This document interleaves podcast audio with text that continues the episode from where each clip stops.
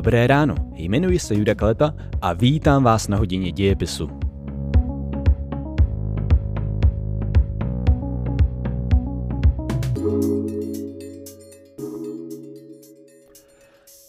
Vítejte u poslechu dalšího dílu podcastu Hodina dějepisu. V minulém díle jsme mluvili o tom, jak se ve 30. letech začala zhoršovat situace ve světě a že za to mohla hospodářská krize.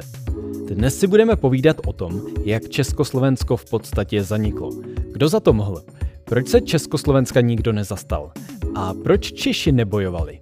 O tom všem a ještě o mnohem víc v dnešní hodině dějepisu. Ve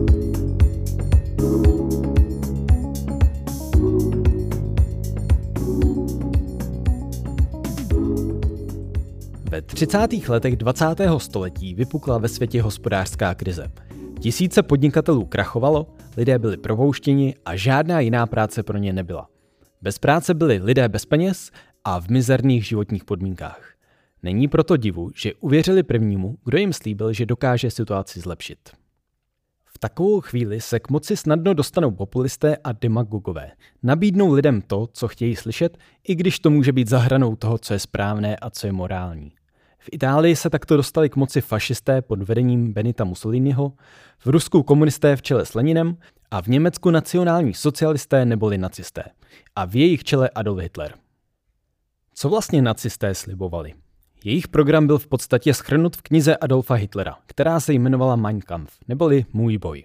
V ní Hitler přišel s jednoduchou a zároveň děsivou myšlenkou, na kterou lidé ale slyšeli – Němci jsou nadřazený národ, jsou lepší než ostatní a to jim dává právo ostatním vládnout. Pokud to tak není a Němci nevládnou, je to podle Hitlera chyba a můžou za to židé, komunisté a všichni, kdo se proti Němcům v první světové válce spikli. Lidé v Německu nacistům a Hitlerovi uvěřili a v roce 1932 získala NSDAP, tedy nacistická strana, téměř 40% hlasů. V lednu 1933 byl pak Hitler jmenován německým říšským kancléřem a nacistům už tak nestálo v podstatě nic v cestě. Co všechno Hitler prosazoval? Za prvé usiloval o obnovení Velkého Německa. Chtěl spojit všechny německy mluvící lidi do jednoho státu, tedy i Němce z Rakouska a z Československa. Za druhé se chtěl zbavit tzv. méněcených ras. To znamenalo v první řadě židů, romů a lidí s jinou barvou kůže. V druhé řadě pak všech, kdo nebyli árijské rasy, Germáni, tedy Němci a jim příbuzné národy. Za třetí odmítl uznat všechny mírové dohody z konce první světové války. Ty zakazovaly Německu zbrojit a budovat velkou armádu. Hitler znovu zbrojní průmysl nastartoval a tím splnil svůj slib, že dá nezaměstnaným Němcům práci. Kromě zbrojení začali nacisté ve velkém stavět dálnice. Proč? Aby mohli rychle svá vojska přesouvat z jednoho konce země na druhý. Pojďme se vrátit k tomu, co nástup Hitlera k moci způsobil v Československu. V první Československé republice žila řada Němců, a to hlavně v pohraničních oblastech a některých velkých městech, v Brnu, Olomouci nebo v Jihlavě. Pohraniční oblasti se dnes často nesprávně označují jako Sudety. Ve skutečnosti měly oblasti své vlastní názvy a Sudety byla jen jedna z nich na severovýchodě Čech. Co se stalo, když Hitler vyhlásil svůj program, ve kterém slíbil spojit všechny Němce do jednoho národa? Některým Němcům žijícím na území Československa se to pochopitelně zalíbilo. Ne všem, samozřejmě. Ale v části z nich ožila vzpomínka na to, že nikdy nechtěli být součástí Československa. Ožili staré křivdy, které zůstaly mezi Čechy a Němci nevyřešené. A část Němců v československém pohraničí se tak radikalizovala a přiklánila se na stranu Adolfa Hitlera. Hlavním představitelem tohoto směru byl Konrad Henlein, který se postavil do čela sudeto německé strany, neboli SDP. SDP zvolila velmi dobrou strategii. Na jednu stranu se tvářili, že chtějí s československou vládou spolupracovat. Na druhou stranu ale kladli tak vysoké požadavky, že si byli jistí, že na ně vláda nebude chtít přistoupit. A když to už už vypadalo, že vláda přece jen podlehne nátlaku a požadavky přijme, vymysleli nové požadavky, které byly ještě nepřijatelnější. Proč to byla geniální strategie? O splnění požadavků jim nešlo. Chtěli se od Československa úplně odtrhnout. Zahraniční vlády, hlavně Francie a Anglie, se ale na ně dívala jako na ty, kdo chtějí spolupracovat a najít kompromis. A Čechoslováci byli ti, kteří odmítli dělat ústupky. Tak to alespoň vypadalo ve světě. Situace v republice se začala hroutit.